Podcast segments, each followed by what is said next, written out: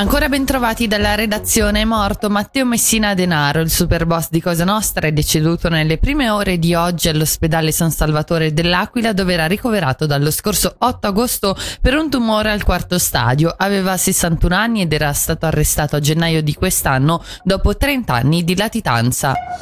Ci spostiamo al confine in Val Formazza dove sono riprese poco fa le ricerche della coppia di escursionisti dispersi da ieri in seguito ad una frana. Le squadre di soccorso hanno avuto via libera per avvicinarsi al luogo. I due dispersi sono un uomo e una donna residenti in provincia di Novara.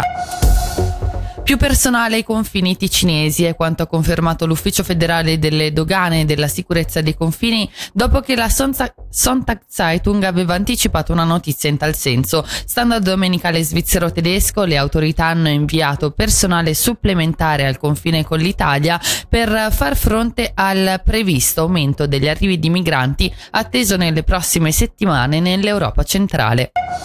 E infine lo sport, domenica da dimenticare per le due squadre di calcio e hockey del Lugano. I bianconeri hanno perso sull'erba contro i campioni svizzeri dello Young Boys 4-1 e sul ghiaccio contro lo Zurigo per 5-2. Sulla sfida alla Corner Arena sentiamo l'attaccante Giovanni Morini. Sono una squadra molto forte, ma noi dobbiamo pensare più a noi stessi. Chiaramente loro hanno mostrato un ottimo hockey, eh, sappiamo però quello che avrebbero portato in pista e invece siamo noi che non siamo riusciti a portare quello che, quello che possiamo, quello che sappiamo che di por- dover portare ogni, ogni, ogni sera in questo, in questo, campionato. Erano davvero molto aggressivi sul forechecking e noi non siamo riusciti a essere abbastanza cattivi sul disco, a vincere quegli 1-1 quando si rincorre il disco, poi nel momento che hai la possibilità di, di giocare non hai, non hai, le gambe per, per, per poter attaccare.